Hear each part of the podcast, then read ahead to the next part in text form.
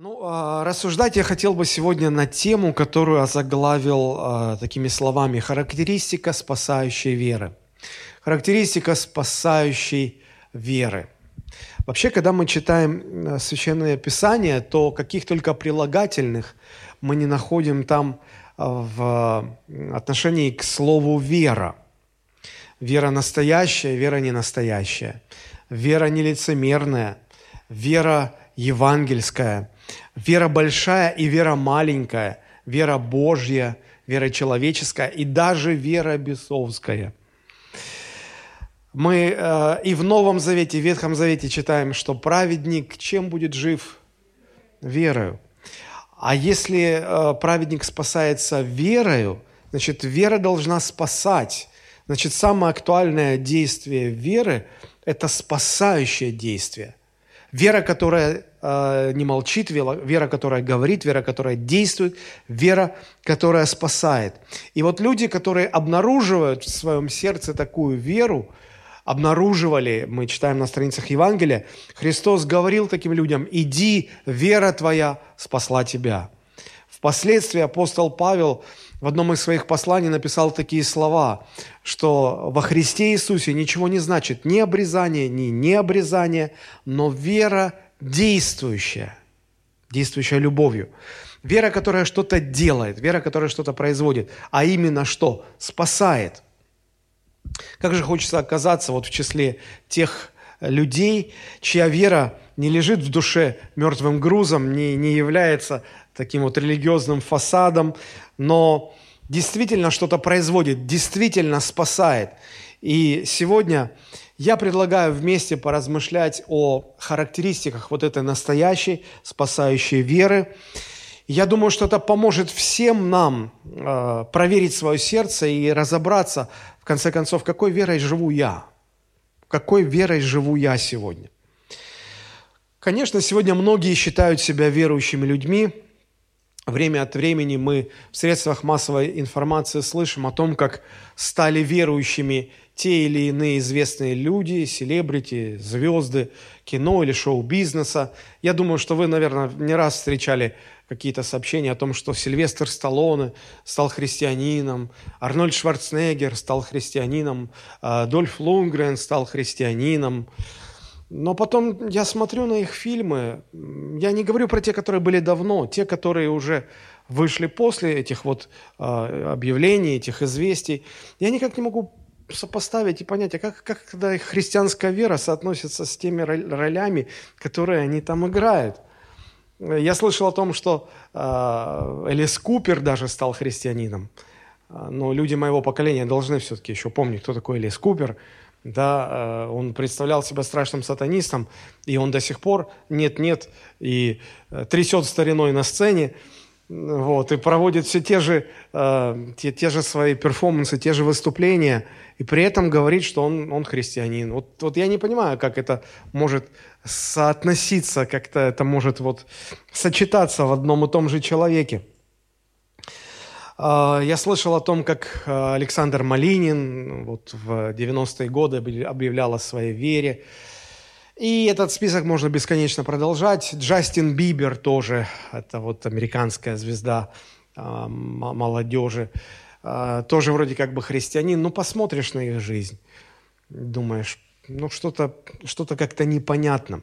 Стоит только человеку начать заговорить о Боге, и Возможно, это журналисты, это их вина. Они, они сразу ему приписывают статус верующего. Вот он уже верующий. Даже вот чего вот греха таить. Иногда в церковь приходят люди, и мы даже их крестим. Мы, мы, конечно, стараемся проверять человека. Но иногда бывает так, что вот мы покрестили человека, а через год его уже нету в церкви. И как, получ... как так получается? А, и мы думаем, что это за проблема, когда люди вот через год отпадают. А проблема не в том, что они через год отпали. Проблема в том, что они никогда и не были-то верующими. У них никогда-то и не было настоящей спасительной веры, спасающей веры. А, получается, что само понятие веры, оно как-то обесценилось в мире. Оно потеряла свой истинный смысл, и сегодня каждый человек под этим словом понимает что-то свое, вкладывает какой-то свой смысл. Но все-таки какая вера на самом деле настоящая, какая вера э, спасает, какая вера спасает человека от вечного наказания в преисподней? Я вот хотел бы сегодня на основании э, 4 главы послания апостола Павла к римлянам с 17 по 22 стих, мы возьмем небольшой фрагмент, посмотреть характеристики спасающей веры. Потому что там как раз а, об этом а, апостол и говорит. Пока вы открываете Римлянам 4 глава, 17 по 22 стихи, хотел бы напомнить, что в первых трех главах этого послания апостол Павел а, доказывает мысль о том, что ни один человек не может спастись через свои добрые дела – ну, недостаточно добрых дел, даже если бы человек только добрые дела делал, и никогда бы не делал плохих, этого просто недостаточно для спасения, недостаточно, чтобы дотянуть до Божьих стандартов святости и праведности. А потому спасение возможно исключительно через веру в праведность Иисуса Христа. Не нашей праведностью мы спасаемся, не своей добропорядочностью, порядочностью, не своими добрыми делами, но только по заслугам Иисуса Христа. Праведность Христа фактически вменяется нам в праведность, зачисляется на наш счет, и мы становимся праведными благодаря тому, что праведен Иисус Христос. И вот в четвертой главе апостол Павел говорит, что эта идея не нова, она не, не только в Новом Завете присутствует, она была еще в Ветхом Завете. Еще Бог учил Авраама, что праведность вменяется по вере. И вот как раз этот наш отрывок, 17 по 22 главу, яркое тому доказательство. Вот посмотрите, что там написано. Римлянам 4 глава, 17 стиха и ниже. Апостол Павел пишет, «Как написано, я поставил тебя отцом многих народов пред Богом, которому он поверил, животворящим мертвых и называющим несуществующее как существующее, он сверх надежды поверил с надеждой, через что сделался отцом многих народов по сказанному. Так многочисленно будет семя твое. И не изнемогший в вере, он не помышлял, что тело его почти столетнего уже омертвело, и утроба Сарина в омертвении. Не поколебался в обетовании Божьим неверием, но пребыл тверд в вере, воздав славу Богу, и будучи вполне уверен, что он силен и исполнить обещанное, потому и вменилось ему в праведность. Обратите внимание на а, последнее предложение этого отрывка. «Потому и вменилось ему в праведность». Что вменилось в праведность? Вера. Выше, если мы читаем, это очень хорошо видно. А, вера вменилась ему в праведность. А значит, что то, что написано выше 22 стиха, оно объясняет или дает ответ, почему эта вера засчиталась Аврааму как праведность. Почему Бог счел ее правильной? Почему Бог поставил такую печать, что вот этой верой ты спасаешься? Фактически здесь сам Бог подтверждает, что вера, которая была у Авраама, это и есть настоящая спасающая вера. И 22 стих ставит эту печать и говорит, потому, вот именно потому, что она настоящая, потому она и вменилась в праведность. А значит, в этом отрывке мы можем найти характеристики этой настоящей спасающей веры. И вот мне бы сегодня хотелось обратить ваше внимание на пять важных характеристик – спасающей веры, которые мы в этом отрывке находим. Давайте все-таки попытаемся их сформулировать. Давайте все-таки определимся, какая вера спасает.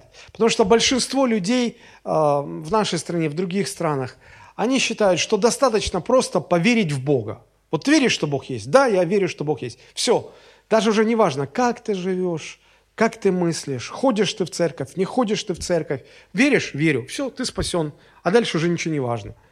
Является ли такая вера библейской верой? Нет. А как понять? Как, э, каковы критерии, по которым мы говорим, от, по, по сути оцениваем, правильно, неправильно, библейское, не библейское, спасающее, не спасающее. Вот я и предлагаю сегодня рассмотреть и четко сформулировать пять критериев э, спасающей веры. Потому и назвал так проповедь «Характеристика спасающей веры». Итак, давайте разбираться. Согласитесь, что иногда человека посещают сомнения, а, действительно ли он верующий, а рожден ли он свыше. Я думаю, что хоть один раз в своей жизни вы сталкивались с такими сомнениями. Это нормально. Сомнение – это еще не грех. Каждый человек подвержен э, вот этим сомнениям. Даже самый лучший из... Помните, как Христос назвал Иоанна Крестителя? Величайшим пророком Ветхого Завета из всех, кто был ранее. Даже этот величайший пророк засомневался. И поскольку находился в тюрьме, послал людей, чтобы ко Христу спросить, ты ли тот, а, который должен прийти или, или ждать нам другого? Даже он засомневался. Да что там говорить, даже сам Господь Иисус Христос переживал сомнения. Помните, а, та молитва в Гефсиманском саду, «Отче, если возможно, доминует меня чаша сия». Все люди подвержены сомнениям. Я бы даже сказал, что все хорошие и по-настоящему верующие люди, чем, чем, чем они лучше – если так можно сказать. И чем, чем сильнее их вера, тем больше они сталкиваются с сомнениями. Но они их побеждают, они их проходят. Как можно победить сомнения?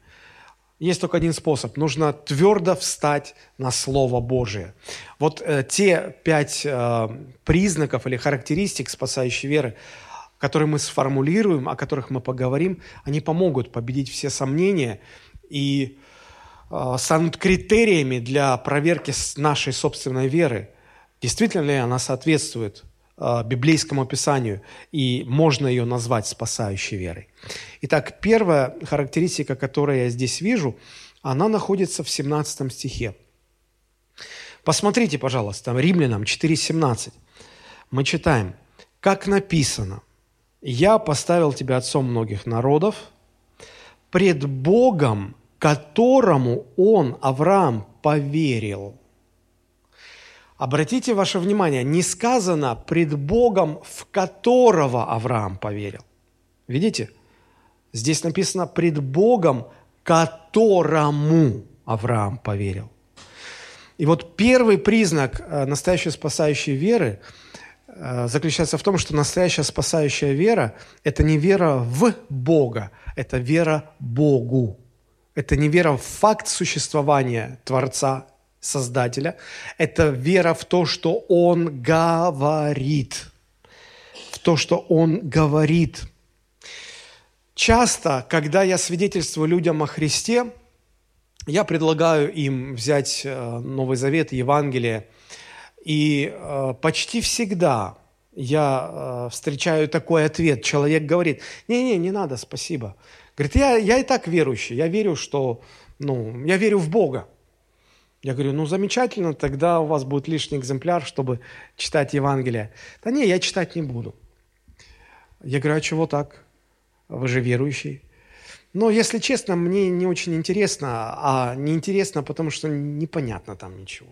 Я просто верю, что Бог есть. Вот, я стараюсь не делать людям зла. Вот, мне этого достаточно я пытаюсь объяснить, что настоящая вера – это не просто верить, что Бог существует, это верить в то, что Бог говорит. А чтобы верить в то, что Бог говорит, нужно знать, что Бог говорит. я задаю вопрос этим людям, говорю, а что вам Бог говорит? Во что вы верите? И я вижу, как ставлю этим вопросом человека в тупик, он, он теряется, он не может понять. Говорит, ну отстаньте от меня, я верю в Бога. Что вы от меня еще хотите? Я говорю, хорошо, все, ничего не хочу. Мы, христиане, читаем Библию для того, чтобы знать, что Бог нам говорит, чтобы этому верить. Для спасения мало просто верить в существование Создателя. Нужно знать, что Он нам говорит, и доверяться этому, доверять этим словам. Тогда это будет вера спасающая. Апостол Иаков если вы откроете его послание, 2 глава, 19 стих, он говорит такие слова. «Ты веруешь, что Бог един? Хорошо делаешь. Но и бесы веруют и трепещут». Оказывается, у бесов тоже есть вера. Оказывается, бесы тоже веруют, что есть Творец. И посмотрите, этими словами апостол Иаков фактически, фактически называет веру в факт существования Создателя бесовской верой. Люди-то думают, что верят верой православную, а мне даже страшно сказать, а, а Библия считает их верой, веру бесовской. Если человек просто верит, а, я не хочу сказать, что вера православная – это вера бесовская. Не, не надо а, искажать мои слова. Вера, просто вера в то, что Бог существует, Писание такую веру считает бесовской, потому что бесы тоже веруют. А, изменяет ли их как-то эта вера? Ничуть. Я думаю, что э, эта вера и людей ничуть, нисколько не изменяет и ничего не дает. Это просто вера, которая ничего не дает. Это даже не человеческая вера. Она даже не названа человеческой. А, помните, Христос говорил, имейте веру Божию, какую имеет Бог. Есть вера Божия, есть вера человеческая, а вот это вот вера, которая, а, которая имеет бесы. Друзья, это очень важно. Оказывается, в аду будет очень много людей, которые верили, что Бог действительно есть. И они в этом не ошибались. Они были совершенно правы. А почему они оказались тогда в аду? Да потому что такой веры недостаточно для спасения. Она никого не спасает. Это хорошая вера. Апостол Иаков говорит, ты веруешь, что Бог есть? Хорошо делаешь. Я не хочу сказать, что это плохое дело. Это хорошее дело. Писание говорит, хорошо делаешь. Но этого недостаточно для спасения. Недостаточно. Чем же отличалась вера Авраама? Она отличалась тем, что Авраам не просто верил, что Бог существует, он верил Богу, который что-то сказал, и Авраам этому, то, что сказал Бог, он доверил свою жизнь. Он доверился Божьему Слову. Однажды меня попросили, как пастора, поговорить с человеком, который э, считал себя верующим регулярно ходил в церковь, много жертвовал в храм, а, который старался читать много-много книг а, духовного содержания, при этом избегая чтения Нового Завета, Ветхого Завета. Его жизнь, несмотря на его веру, несмотря на его поиск Бога, его жизнь разваливалась. В семье беспорядок, со здоровьем проблемы. Он обращался к врачам – Врачи говорят, мы не можем ничего понять. Ну, по всем показателям вы здоровы. Он говорит, а у меня все разваливается внутри, у меня сил нету. Что не так? Я же верю Богу. Почему? Почему? Почему со мной так? Я когда стал с ним разговаривать, познакомился с ним, он мне задал вопрос, почему Бог не помогает, почему моя вера не помогает. Я спросил, а в чем заключается ваша вера? Во что вы верите? Говорит, я верю в Бога, я верю, что есть Бог. Я говорю, хорошо делаете, но эта вера ничего не поменяет в вашей жизни. Это не есть спасающая вера. Он удивился так. А что вы имеете в виду? Я говорю, спасающая вера – это когда вы верите не в то, что Бог есть, а когда вы верите тому, что Бог вам сказал. Я говорю, что вам Бог говорит? Он говорит, Бог со мной не разговаривает. Я говорю, хорошо. Что Бог говорит к вам через Новый Завет? Говорит, я не знаю. Я читаю, мне ничего не понятно. Я говорю, значит, вам нужен человек, который объяснил бы, помог рассказать. Я привел ему в пример историю, помните, когда Евнух э, эфиоп, эфиопской царицы, э, он, он ехал из Иерусалима, в колеснице, он читал книгу пророка Исаия, ему было трудно понять, о чем идет речь, и Бог послал ему на помощь диакона Филиппа. И Филипп, пристав к колеснице, спросил, понимаешь ли, что читаешь? Говорит, нет, кто бы мне объяснил. И написано, что Филипп стал ему объяснять, и тот понял. Я говорю, вот вам нужен такой Филипп. Вам нужен такой человек, который помог бы вам объяснить, чтобы вы поняли, что Бог говорит к вам, что Он вам обещает, с каким посланием Он к вам обращается. И когда вы это поймете, вы можете довериться этому. И когда вы начнете верить Богу в том, что Он вам обещает, вот эта вера начнет вас изменять. Она начнет вас спасать. До тех пор, пока ваша вера останавливается только на том, что вы верите в факт существования Создателя, у вас ничего не изменится, и эта вера вас никак не спасет. Для него это было открытие. Он говорит, ну я же в церковь ходил, я же деньги жертвовал, я же столько книг прочитал. Я говорю, вы молодец, это хорошо, это замечательно. Проблема в том, что этого всего недостаточно. И это даже не нужно. Я говорю, помните, из... а он такой не глупый человек. Помните, в математике было условие «необходимо и достаточно». Да? А есть, когда недостаточно. Так, говорит, так что же мне делать?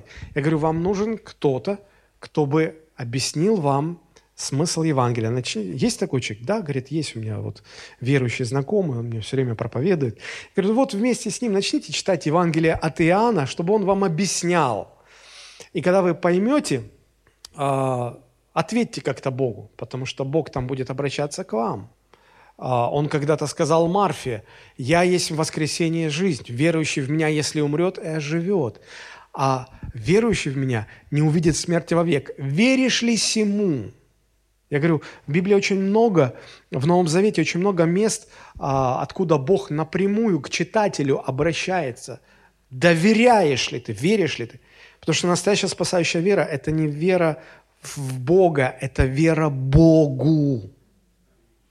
Он понял, для него это ну, открылось как, как в первый раз, и он говорит, ах, вот оно в чем. Я говорю, да, именно в этом – все дело именно в этом. Посмотрите, а, что, как это было у Авраама.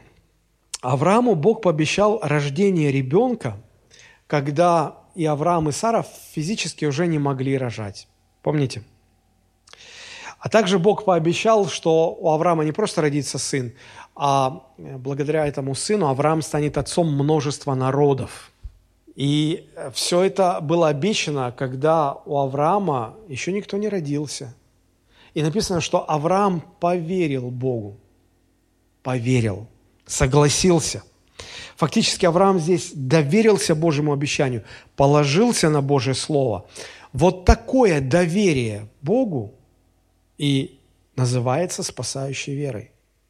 Когда мы читаем, что э, своими делами не спасется ни один человек, но мы спасаемся а, благодаря вере в то, что Христос а, прожил вместо нас непорочную жизнь.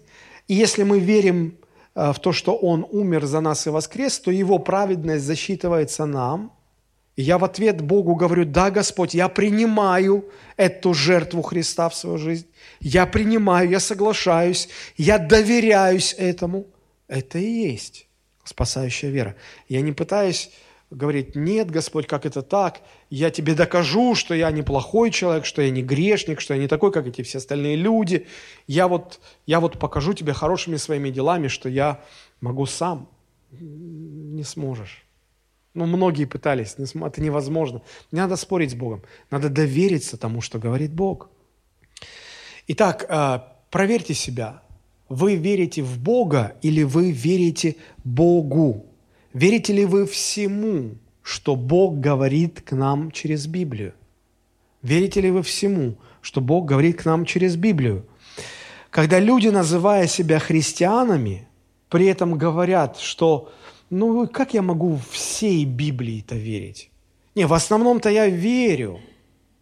Говорю, подождите, если вы верите Богу в чем-то одном, при этом отвергая что-то другое, это не может быть спасающая вера. Спасающая вера – это когда вы верите Богу во всем. Я знаю людей, которые называют себя христианами и говорят, ну так же нельзя, но в Библии же много ошибок. Но вот я вот в это верю, а в это не верю. Даже между людьми, послушайте, даже если вот вы разговариваете со своей, со своей женой, и она рассказывает вам, э, как прошел ее день, и вы ей говорите, ну вот здесь я тебе верю, а здесь я тебе не верю. Помните, как э, когда-то у, у Владимира Винокура была такая миниатюра, когда он был в образе певца, который пришел к концертмейстеру со своими нотами – и кладет рот и говорит, здесь играют, здесь не играют, здесь играем, здесь не играют. Так вот и христиане сидят, тут верю, а тут не верю. Вот тут Бог, хотя верю, а тут не верю. А тут рыбу были, заворачивали, это пропускаем, это вычеркиваем, вот это играем. Вот такие христиане сидят. Вот в крещение Духом Святым не верю, а в это верю, а вот в это не верю. А в непорочное зачатие не верю. В триединство ну, как бы тоже не особо верю, а вот в Деву Марию верю. Так не бывает. Или мы верим во все, что сказал Бог, или это не есть вера, а спасающая. Когда я встречаю вот таких людей, которые выборочно верят, верят, я понимаю, что это не настоящие христиане. Все их христианство – это, а, это всего лишь их версия, их версия, составленная из отдельных каких-то доктрин, верований, понятий, как правило, удобных им, этим людям. Потому что они принимают то, что им удобно, и они не принимают то, что им неудобно. Берегитесь такой веры, которая принимает то, что удобно вам взять из Писания, и отвергает то, что неудобно. Мужчинам очень нравится, когда в Писании говорят, жены да повинуются своим мужьям. Они говорят, да и аминь, это Слово Божие. А когда выше написано, что мужу глава Христос, не, ну это как бы, нет, я с этим не согласен, я, это, я в это не верю. Это не спасающая вера, это бесовская вера. Привет. Итак, это первый признак, первая характеристика. Настоящая спасающая вера принимает все, что сказал Бог. Если вы верите всему, всему, что сказал Бог в Священных Писаниях, у вас спасающая вера. Вторая характеристика – это вера в то, как Библия описывает Бога. Посмотрите, пожалуйста, 17 стих 4 главы к римлянам. Еще раз прочитаю. Как написано, «Я поставил тебя отцом многих народов пред Богом, которому он поверил, животворящим мертвых и называющим несуществующее как существующее». В этом стихе говорится не только о том, что, Бог, что Авраам поверил Богу, но он также поверил, что у Бога есть два важных качества. Первое качество – он животворит мертвых, и второе качество – у него есть такая особенность, он несуществующее называет как существующее. То есть, смотрите, второй признак настоящей спасающей веры – это это вера а, во все качества и характеристики Бога, как описывает Бога Священное Писание. Поняли мысль? То есть, если Библия описывает Бога таким, значит, я безоговорочно принимаю, что Он такой. Все его качества. И вот здесь просто Аврааму, Аврааму были открыты два очень важных качества Бога, и он в них поверил. На самом деле, вот эти а, вот э, то, что Авраам поверил Богу, а затем он поверил а, в качество Бога, это вера, а, вера в первое, вера во второе, это тесно взаимосвязано. Потому что все, что обещает Бог, обратите внимание, все, что обещает Бог, оно всегда огромное и сверхъестественное. И вот для того, чтобы Бог мог это огромное и сверхъестественное осуществить, у него должны быть соответствующие качества, правда же? Очень большие и очень сверхъестественные, если так можно сказать. Поэтому, если уж ты веришь, что Бог пообещал тебе сделать что-то большое сверхъестественное, ну, ну, ну по-любому надо верить, что он, он всемогущий и сверхъестественный. Правда же? Вот. Ну, давайте а, по, по очереди эти качества мы рассмотрим. Итак, Авраам поверил в то, что Бог способен животворить мертвых. Почему он так легко в это поверил? Ну, ну 19 стих все описает, 19 э, стих все объясняет. Посмотрите, там написано. «И не изнемогши в вере, Авраам не помышлял, что тело его почти столетнего уже омертвело. И утроба Сарина тоже находится в омертвении. Он понимал, что его тело мертвое, и у Сары способность ее тела к деторождению – это все уже мертвое, давно мертвое – Поэтому, чтобы обетование исполнилось, осуществилось, надо верить в то, что Бог способен животворить мертвое. Бог способен оживотворить любую мертвость. Одно же с другим связано. Иначе бесполезно верить в то, что исполнится обетование. Это очень похоже на то, что апостол Павел говорит в послании к Ефесянам, 2 глава, 1 стих и потом 5 стих. Он говорит, что мы люди – без веры во Христа а, находились в духовной мертвости. А, физически мы были живы, но духовно мы были мертвы. Вы спросите, как это возможно? Дело в том, что смерть – это всегда означает разделение. Понимаете, да? Когда вот между двумя людьми, как они говорят, умерла любовь, чего они хотят больше всего на свете? Нет. Расстаться. Когда у них возникает любовь, чего они хотят больше всего на свете? Быть вместе, соединиться. Когда оба считают, что любовь умерла, и все, давайте похоронили и забыли, они больше всего на свете хотят расстаться, подальше друг от друга быть. Так вот, что такое смерть? Смерть – это разрыв взаимосвязи. Духовная смерть – это когда человек духовно мертв. Это когда человека, у человека нет никакой связи с Богом. Вот это духовная мертвость. Хотя физически мы живы. Мы ходим на работу, мы развлекаемся, мы кушаем, мы спим, мы любим, мы общаемся с людьми, но духовно у нас никакой связи с Богом нет. Это духовная мертвость. Так вот, а, пятый стих второй главы Ефесянам. «И нас, мертвых во преступлениям, Бог оживотворил со Христом». Оживотворил. Значит, Бог способен оживотворить любого живого духовного мертвеца. Правда же? Нам это очень важно понимать, когда мы делимся а, Евангелием с другими людьми. Потому что я думаю, что у каждого был такой опыт, я поделюсь с вами своим опытом. Иногда, когда я оцениваю так вот а, вероятность того, что человек примет Евангелие и обратится к Иисусу Христу, я нахожу, что есть люди, в которых, ну, я больше чем уверен, что, ну, вот это точно Христа отвергнет. Ну, вот как пить дать, вот точно отвергнет. Даже бесполезно ему что-то говорить. И вот э, таким образом размышляя, мы даже не пытаемся к этому человеку подходить, не пытаемся с ним заговорить, потому что мы понимаем, ну, ну с этим ну, действительно бесполезно. Друзья, а не означает ли это, что наша вера в способность Бога оживить любую мертвость уже не так крепка, потому что вот конкретно в этом человеке мы сомневаемся. Вот конкретно в этом случае мы сомневаемся, что эту духовную мертвость Богу как-то не под силу оживить. Но ведь так же. Потому что если бы мы верили на самом деле, что Бог может оживить любую мертвость, мы бы ко всем таким людям подходили и говорили бы с ними о Христе. Правда же? Совсем недавно мы с женой разговаривали с э, молодой семьей, э, молодой парень, молодая женщина. Э, они выразили желание поговорить с ними, чтобы мы с ними поговорили, потому что у них так много проблем, фактически они хотят уже разводиться, у них маленький ребенок, а уже нет сил друг друга терпеть. Просто нет сил терпеть друг друга. Я помню, мы сидели за одним столом, я чувствовал напряжение э, с ее стороны, с его стороны.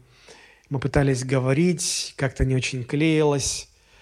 И внутри у меня почему-то сложилось ощущение, что эти люди, они закрыты и бесполезно. Конечно, весь наш разговор ну, свелся к тому, что мы стали проповедовать Евангелие. Мы стали говорить о Христе. И я говорю, они молчат, жена говорит, они молчат, я опять говорю, они молчат, жена опять говорит, они молчат. И я думаю, что, слушай, ну, наверное, уже надо это заканчивать, потому что, ну, как это, игра в одни ворота, мы говорим, там никакой ответной реакции, но, видимо, бесполезно. Мне уже это стало надоедать. Я делюсь с вами так, как есть, искренне, как было на самом деле.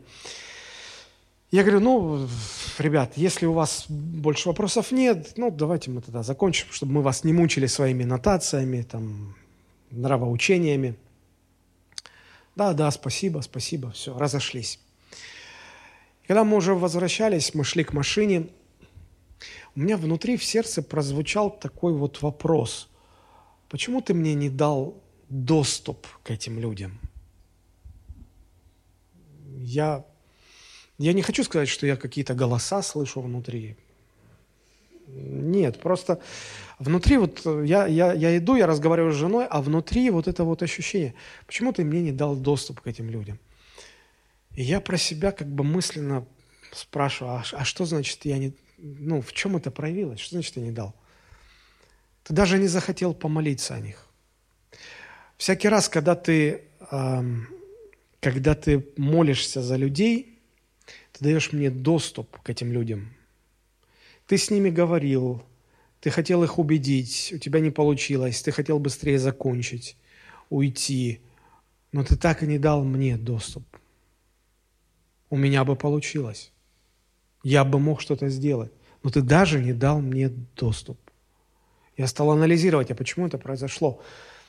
И я понял, что я просто не верил, не верил, что они откликнутся. Я не верил, что как-то удастся эту мертвость оживить. Настолько запущено, настолько противление, настолько вот напряжение в воздухе прям чувствовалось. И я говорю, Господи, прости меня. Мы, мы все такие, мы иногда а, даже отказываемся от самой попытки заговорить с человеком, просто потому что мы вот смотрим на него и для себя думаем, нет. Вот кто угодно, только нет. Этот точно нет. А вам никогда не приходило в голову, что до того, как вы уверовали во Христа, некоторые люди, которых Бог направлял к вам, чтобы они с вами поговорили, вот точно так же, глядя на вас, подумали, о, нет, этот точно не примет.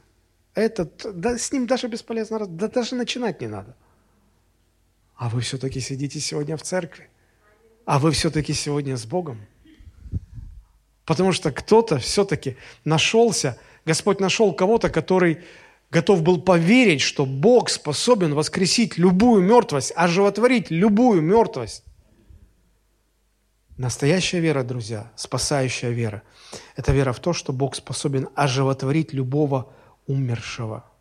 Даже если этот Лазарь, умерший, уже три дня в гробе, даже если уже смердит, даже если уже нос отворачиваешь, так неприятно, даже если уже, ну вот, по всем человеческим пониманиям варианта никакого нет. А Бог способен оживотворить мертвое. И если мы верим в это, мы не будем отказываться от этой идеи. Библия также говорит, что спасение напрямую зависит от нашей веры в воскресение Иисуса Христа. Ведь, по сути дела, что такое Евангелие? Это вера в то, что Христос умер за наши грехи и воскрес для нашего оправдания. Поэтому, если мы верим, что Христос воскрес, значит и всех умерших во Христе Он воскресит для новой жизни. Недавно мы хоронили нашу сестру во Христе, и когда стоишь возле гроба, ты видишь мертвое тело, а рядом родственники, они все плачут, они, понятное дело, в, в печальном настроении, и ты смотришь и думаешь, и говоришь, пытаешься утешить и говорить, что ничего, настанет момент, когда Господь воскресит – и ты видишь, что люди просто ну, из вежливости с тобой соглашаются, даже верующие, просто так, да, кивают, да, да. Казалось бы, если бы мы на самом деле в это поверили, это должно вызвать приступ радости. Ее нет. Настоящая спасающая вера – это вера в то, что Бог животворит мертвых. А если действительно я верю, что все умершие во Христе воскреснут – это совершенно, эта перспектива совершенно меняет мое отношение к жизни настоящей, сегодняшней, то, как я живу. Но Авраам поверил не только в это качество Бога, он также поверил во второе качество, животворящим мертвых и называющим несуществующее как существующее. И здесь нужно а, немножко прояснить ситуацию. А, обратите внимание на начало 17 стиха в нашей 4 главе. «Как написано, я поставил тебя отцом многих народов». И вот эта фраза «я поставил тебя отцом многих народов», она в кавычках. И впереди стоит фраза «как написано». Значит, апостол Павел здесь цитирует то, что было написано в Ветхом Завете. А именно это написано в книге «Бытие», 17 глава, 5 стих – если вы откроете Бытие, 17 глава, 5 стих написано там, «И не будешь ты больше называться Авраамом, но будет тебе имя Авраам, ибо я сделаю тебя отцом множества народов». Здесь ошибка переводчиков, намеренная или ненамеренная, но, но в оригинальном еврейском тексте э, написано в прошедшем времени «Ибо я сделал тебя отцом народов». А в синодальном переводе написано в будущем времени «я сделаю тебя». В Септуагинте, Септуагинта – это перевод Ветхого Завета на греческий язык. Тоже написано в прошедшем времени, как в оригинале. И апостол Павел здесь, цитируя слова из книги «Бытие», здесь, в 4 главе 17 стихом, тоже приводит эту цитату в прошедшем времени. Потому что это было действительно сказано в прошедшем времени. Когда еще у Авраама не родился сын, Бог, обращаясь к этому человеку, говорит, я уже сделал и поставил тебя отцом множества народов. Вот что значит называть несуществующее еще как существующее. Но как к этому относиться, о чем это говорит? Дело в том, что Бог живет вне времени. Божьи обетования, они настолько определенны и неизменны, что Бог может говорить о них уже в прошедшем времени, как о чем-то уже решенном и совершенно определенном, даже если исполнение этих обетований а, отдалено где-то в далекое-далекое будущее. Понимаете? А это значит, что Богу можно доверять. Богу можно доверять. То есть, а, если Бог решил, что будет так, но в Его плане – это исполнится и осуществиться должно через тысячу лет. Но сейчас, за тысячу лет до этого события, об этом Бог уже говорит в прошедшем времени, как о чем-то, что уже решено, определено, утверждено, неизменно, никак не отменится, не поколеблется и не может быть изменено. Все это позволяет нам абсолютно доверять Богу быть уверенными в том, что Богу можно доверять. Приведу небольшой пример. Ефесянам 2 глава 6 стих. Там написано, что Бог посадил нас, верующих, на небесах во Христе Иисусе. Если вы внимательно прочтете, то там не сказано в будущем времени «посадит на небесах». Там написано «Он посадил в прошедшем времени». Мы уже посажены на небесах – а ну-ка гляньте, то, на чем вы сидите, сильно смахивает на, на Божий престол, небесный Божий престол? По-моему, это похоже на обычный стул за полторы тысячи рублей. Правда же? Ну а почему Бог тогда так говорит? Да потому что Он уже решил и определил, что это будет, это исполнится, это состоится. И Он настолько в этом уверен, что может говорить об этом как уже о свершившемся факте. В свое время это исполнится. И Авраам поверил – в Бога, называющего несуществующее как существующее. Это очень важно понять. То есть второй признак спасающей веры – это вера э, в то, как Библия описывает Бога. Во все характеристики, которыми э, Библия наделяет Бога и описывает, что вот Бог на самом деле такой. Третье, третья характеристика спасающей веры – мы ее находим э, в 18 главе нашего базового места Писания, Римлянам 4 глава, 18 стих. Римлянам 4, 18. Написано об Аврааме, что он сверх надежды поверил с надеждой, через что сделался отцом многих народов, по сказанному, так многочисленно будет семя твое. Обратите внимание на эти слова. Он сверх надежды поверил. Спасающая вера продолжает держать нас даже тогда, когда умирает всякая надежда. Знаете, как в народе говорят, а надежда умирает последней. Есть вера, любовь, надежда умирает последней. У Макаревича есть песня, называется «Три сестры», и итог там таков, что ну, надежда умирает последней, и о, надежда, не умирай. Но на самом деле, когда умирает надежда, спасающая вера продолжает нас держать. Настоящая спасающая вера, она превыше надежды. То есть пока есть на что надеяться, человек держится надеждой. Это очень сильное качество, очень сильное свойство человека. Надежда способна держать нас очень долго. Если вы читали работы э, Виктора Франкла, э, был такой э, психиатр, автор, он написал несколько книг, он во время Второй мировой войны находился а, в плену в концентрационном немецком лагере. вот в одной из его книг описан случай, когда значит, группа заключенных, им обещали, что э, вот они выполнят определенные работы и их отпустят. Пока у них была эта надежда, они могли э, терпеть любые трудности, лишения. Они буквально вот одной этой надеждой жили. А потом, когда они закончили работу, и им сказали, что ничего вам не светит, и вы продолжите оставаться в этом лагере, и вы будете работать на новом объекте, этот человек говорит, э, говорит я увидел, как, как ну, несколько людей из этой группы, которым были даны такие обещания, они просто легли на свою койку, и они умерли сразу же. Просто уже не было надежды. Больше надеяться было не на что. Ситуация абсолютно безнадежная. Пока была надежда, она держала. Как только надежда умерла, все. Так вот, настоящая спасающая вера, она продолжает действовать даже когда ситуация становится безнадежной и всякая надежда умирает. Для настоящего верующего безнадежная ситуация не является страшной. Наоборот, она дает возможность проявиться настоящей вере. То, что я сейчас скажу, возможно, вам не понравится, или вы с этим не согласитесь, но не спешите отвергать, подумайте. Оно действительно так. Пока вы не перестанете бояться безнадежных ситуаций, у вас еще нет спасающей веры. Пока вы не перестанете бояться безнадежных ситуаций, а мы все их боимся. Вот как только страх пройдет, это значит, что у вас есть настоящая спасающая вера.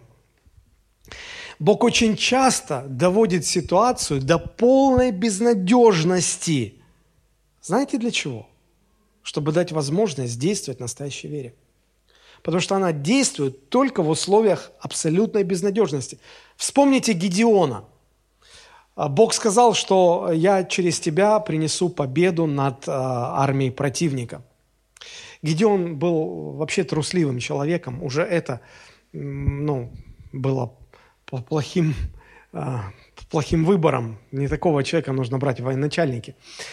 Но Гедеон, несмотря на свою боязливость, все-таки сумел собрать какую-никакую армию. И когда Бог увидел, говорит, нет, так не пойдет. Что не пойдет? Мало? Но мы еще сейчас кого-то убедим. Не, говорит, не мало, много. Много, надо убрать лишнее. Как? И Бог убирает, и убирает, и убирает. В конце концов, с Гедеоном остается всего 300 человек против 30 тысяч воинов, отборных воинов. 300 человек против 30 тысяч воинов. Потом он говорит, а, вы еще взяли мечи. Нет, оружие сдать. Как без оружия? А мало того, что нас мало, так еще у нас оружие. Да. Вместо оружия вам вот факел и горшок. Чтобы он пока прикрывал горящий факел, а потом, когда нужно, снимите горшок, чтобы факел горел. Армия. 30 боевиков с горшками ночными и факелами. Вот это вот победоносная армия. То есть понятно, что никакой надежды на то, что вот так, эти 300 человек одержат какую-то победу, ну, ну, ну, вообще невероятно. И Бог сказал, вот, теперь хорошо. То есть, когда последняя надежда на то, что что-то получится, умерла, вот сейчас есть возможность действовать в настоящей вере. Вспомните Иосифа, как он ждал исполнения пророчества в своем величии, а Господь ситуацию делал все хуже и хуже, хуже и хуже. Одна надежда за другой умирали и испарялись, как утренний туман. И когда, когда Иосиф понял, что уже все, помните, он еще надеялся на, на этого виночерпия, который где-то, может, словечко замолвит, и эта надежда пропала. Все, надежды больше нет. И, и мы уже в такой ситуации, нам даже уже, ну как, мы уже устали, как сказать, все это терпеть, никакой радости, ничего. И мы думаем, ну все, пора ложиться в гроб и забивать крышку. Господь говорит, подожди. Вот, наконец, создались настоящие условия для спасающей веры. Все хорошо. И Иосиф за один день из тюрьмы становится вторым человеком в государстве. Удивительно. А вспомните, как Иисус ждал, медлил, чтобы Лазарь все-таки умер. Ему говорят, друг твой Лазарь заболел и, наверное, уже умрет. Поторопись, чтобы увидеть его живым. Иисус говорит, нет, нет, нет, наоборот, мы помедлим. Ученики смотрят, думают, что с учителем, перегрелся, что ли. Как тебе понять? Тебе сказали, поторопись, а ты медлишь. Мы уже тебя торопим, давай, давай, давай, но пока же не умер. Он говорит, да нет, надо как раз-таки, чтобы он умер. Ладно, ты учитель, тебе виднее. Три дня дождали, прождали, потом пошли. Приходит Иисус, все ревут, плачут, уже ну, надежды никакой нет. Вариантов нет. Иисус говорит, не плачьте, все будет хорошо. Что будет хорошо? Он уже три дня в гробе, а ну, когда три дня уже умер человек по еврейским э, традициям, обычаям, то значит, ну это все, он точно умер. То есть вариантов нет. Это не показалось, это мы не ошиблись. Это он там не уснул так. Это он на самом деле умер, но плюс еще воняет так из этой гробницы, что мама дорогая. Иисус говорит, во-во-во, очень хорошо, что воняет. Самые подходящие условия. Веришь ли мне? Марфа такая, «Ну, верю, помоги моему неверию. Иисус делает свое чудо. Ну и, наконец, наш Авраам. Бог пообещал ему сына, когда тот уже был на грани. То есть понятно, что уже ничего не будет, но, может быть, все-таки велик Господь. Может быть. И они ждали пять лет, может быть, 10 лет, может быть, 15 лет, может быть, а потом уже понимают, что вообще ну никак не может быть. Даже при всех Божьих способностях уже никак не может быть. Уже все. Ну ладно, ну пошутил Господь, ладно. Ну у него же должно быть чувство юмора? Ну, пошутил Господь. А, и уже когда там Бог приходит к Аврааму за год до рождения сына и, и говорит, у тебя будет сын, у, у Сары уже приступ истерического смеха. И, и, и ангелы говорят, а что это Сара смеется? Я не смеялась. Это, простите, это уже за годы, за 25 лет уже психические отклонения просто уже. Это нервное, нервное, не переживайте. Знаете, почему Бог 25 лет ждал и не давал сына Аврааму? Он ждал, пока умрет всякая надежда. Потому что настоящая спасающая вера, она сверх надежды. Она действует, а, когда умирает последняя надежда. Мы иногда думаем, а почему Бог так, так ну, медлит? Это потому, что вы еще за что-то цепляетесь. Это потому, что вы еще на что-то надеетесь. Когда перестанете, когда помрет надежда, он начнет действовать. А мы же так отдаляем этот момент. Мы же реанимируем эту нашу последнюю надежду по полной программе. Искусственное дыхание делаем, дефибриллятором оживляем. Он уже, она уже померла сто лет назад, а мы все еще не теряем веры, что нет, эта надежда должна, потому что если ты умрешь, как же я? Пусть умрет. Тогда начинает действовать вера. Настоящие верующие любят безнадежные ситуации. Потому что только в таких условиях может действовать спасающая вера. Это легко говорить, я понимаю.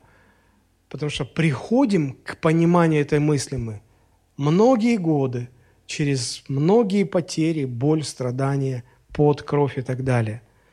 Это долгий путь, чтобы это понять. Настоящие верующие люди любят безнадежные ситуации. Они начинают радоваться, потому что это вот теперь у Бога есть все условия для того, чтобы действовала спасающая вера. Последний год одна из моих дочерей проходила эту ситуацию. А, была безнадежная ситуация какая-то. Она, я не могу подробности все рассказать, но она говорит, папа, это невозможно, но я так этого хочу. Я говорю, давай молиться. Папа, но это невозможно. Я говорю, ну, ну так Богу, Бог-то всемогущий, давай молиться. Ну ладно, давай молиться помолились. Ой, папа, а там это как бы начинает. А если вот, понимаешь, если бы там вот это, то мне вот это, я смотрю, у нее есть надежда. Ну, я и не говорил тогда, но я понимал, что а, прежде чем начнет действовать вера настоящая, надо, чтобы все ее надежды умерли. И это действительно был процесс такой. Потому что как только что-то она начинает видеть, как все складывается, она радостная, она такая эмоциональная, она, папа, Господь велик, молитва действует, посмотри, как все работает. А потом на следующий день, бабах, еще одна надежда умерла. Ну и как Господь будет делать? Хотя тут еще есть этот, я про себя думаю, ну, еще не вечер, Сейчас подождем, пока и эта надежда умрет. Я помню тот момент, когда уже, и, и она мне подходит говорит, папа, ну, Бог поможет. Я говорю, я же не знаю, я же не Бог. Но Бог поможет. И уже такая депрессия страшенная. Я понимаю, что вот, вот сейчас действительно вся надежда умерла. И вот эта точка, да. И, и такое у меня было чувство, что вместе с этой надеждой умерла и моя дочь. Не захотев расставаться, как же она одна, я ее куда брошу, я за ней лучше пойду. И вот она действительно такая была, у нее даже температура началась, она плохо себя чувствовала. И потом решающий момент, она говорит, у меня такая внутри, такой мир внутри, такое спокойствие. Я, ну, там решающий момент был. И раз, и все решается так, как она хотела. И она, Господи, ура, сработало. То есть э, вот Господь помог на практике понять, что э, настоящая спасающая вера, она только тогда начинает работать, когда умирает вся надежда, всякая надежда. Потому что написано, Авраам сверх надежды поверил Богу. Вот это третья, третья характеристика. Четвертая характеристика. 19-20 э, стихи. «Не изнемогший в вере» – это все про Авраама, помните, да? «И не изнемогший в вере, он не помышлял, что тело его, почти столетнего, уже омертвело, и утроба Сарина в омертвении. Не поколебался в обетовании Божьим неверием, но пребыл тверд в вере, воздав славу Богу». А, о чем здесь говорится? О том, что на протяжении этих 25 лет – его вера не исчезла. Он не поколебался в вере, не изнемог в вере, но он остался тверд в вере. Это значит, что четвертый признак спасающей веры – это вера не исчезает со временем. Интересное место хочу вам прочитать. Евреям 3.14. Там написано, «Ибо мы сделались причастниками Христу, если только начатую жизнь твердо сохраним до конца». Интересно здесь вот что. Первая часть. Мы сделались причастниками Христу. Это какое время? Прошедшее? Да, то есть мы, это уже произошло. Если только начатую жизнь твердо сохраним до конца. Ну, речь о вере идет, понятно же, да? То есть это не, здесь не говорится о способе спасения. Если сохраним веру до конца, то сделаемся причастниками Христу. Нет, мы уже сделались а то, что это на самом деле имело место быть, говорит о том, что эта вера наша с течением времени никуда не исчезает. Это признак настоящей веры. Здесь показан признак настоящей веры, что если человек сделался причастником Христу, то это со временем не пропадает. Понимаете? Со временем человек такую веру не теряет. Настоящая вера, как и настоящая любовь, не исчезает со временем. Настоящая вера – как и настоящая любовь, не исчезает со временем. Это четвертый признак или четвертая характеристика спасающей веры. Она не исчезает со временем. Она преодолевает все искушения. Она иногда ослабевает, но потом восстанавливается. Человек может э, даже упасть, но обязательно встанет. Настоящая вера сохраняется до конца, как и настоящая любовь. Она никогда никуда не исчезает. Если у вас такая вера, способная противостоять и все, и преодолевать все, значит, это спасающая вера. Это спасающая вера. И пятая характеристика спасающей веры, мы находим ее в 20-21 стихе. Это вера благодарная, это вера, которая воздает Богу хвалу, даже еще не получив обещанного. Римлянам 4, 20, 21. Авраам не поколебался в обетовании Божьим неверием, но прибыл тверд в вере – воздавая славу Богу и будучи вполне уверен, что Он силен и исполнить обещанное. Посмотрите, он прибыл тверд в вере. Что сделало его таким твердым в вере? Прибыл тверд в вере, воздав славу Богу и будучи вполне уверен. То есть, а, когда есть полная уверенность, тогда ты готов благодарить Бога и хвалить Бога просто за его обетование, еще фактически это не получив, но ты уверен, и поэтому заранее говоришь спасибо, заранее благодаришь, заранее воздаешь славу. Когда Бог обещает нам что-то, то настоящая вера, настоящая спасающая вера, обязательно рождает в нас чувство благодарности и желание хвалить Бога, прославлять Бога, воздавать Богу славу. Но здесь нужно кое-что заметить и прояснить. Потому что иногда в некоторых церквях проповедники учат так. Послушайте, они говорят, назови, что хочешь получить от Бога, и воздай Ему славу за то, что ты это уже имеешь. Слышали такие фразы? Наверняка. Назови, что хочешь получить от Бога, и воздай Ему славу за то, что ты уже это имеешь. Звучит очень духовно, очень вроде бы правильно, но на самом деле это неправильно. Неправильно здесь связано с первой частью. А, потому что такие проповедники говорят, назови, что хочешь получить от Бога. То есть ты инициативу проявляешь, ты решаешь, что хочешь получить от Бога. А в чем Авраам не поколебался в вере? Авра... У Авраама не было так. Ходил по стаду своих верблюдов, смотрел, что-то мне верблюдов не хватает. Назову-ка я, скажу, Господь, у меня сейчас тысяча верблюдов, а я хотел бы иметь десять тысяч верблюдов.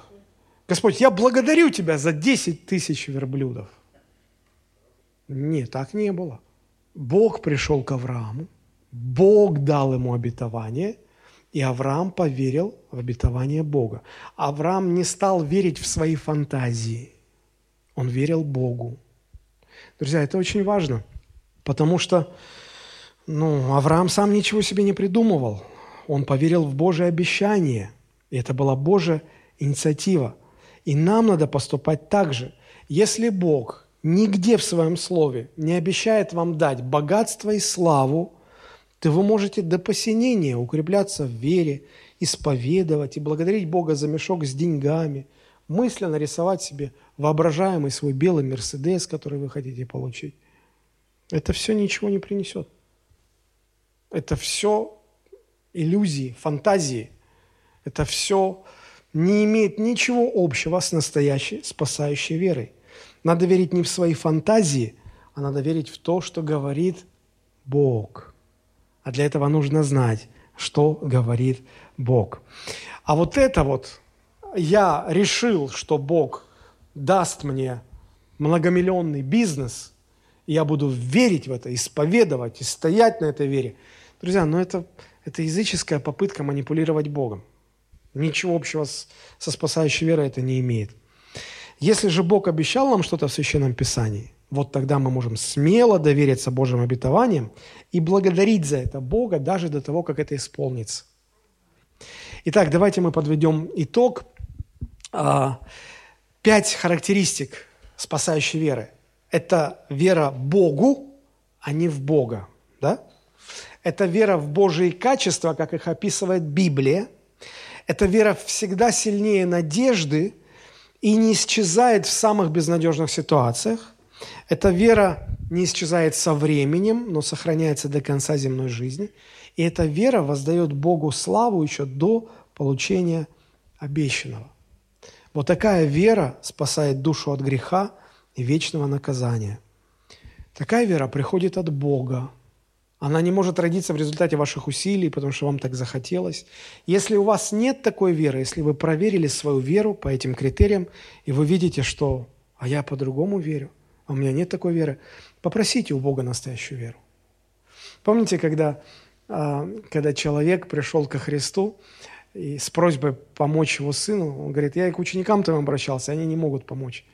Помоги, помоги мне, спаси его. Его бросает в огонь и в воду, он беснуется жестоко. Я боюсь, что эти бесы его убьют. Иисус задает ему вопрос, веришь ли, что я могу это сделать? Он говорит, да, Господи, верю, но на всякий случай, помоги моему неверию. Помоги моему неверию. То есть, если что не так, ну, Господи, дай мне Твою веру. Так же и вы можете сегодня попросить, Господи, дай мне Твою настоящую веру. Чарльз Спержен любил повторять, маленькая вера принесет вашу душу на небеса, большая вера – принесет небеса в вашу душу. Давайте будем иметь большую, настоящую, спасающую Божию веру. И тогда, кто знает, может быть, окружающие нас люди почувствуют эти небеса в нашей душе. И захотят обратиться к Господу и получить такую же веру, которую Он дал нам, веру в нашего Господа Иисуса Христа. Аминь. Давайте мы помолимся и поговорим с Богом. И потом мы споем еще одну песню.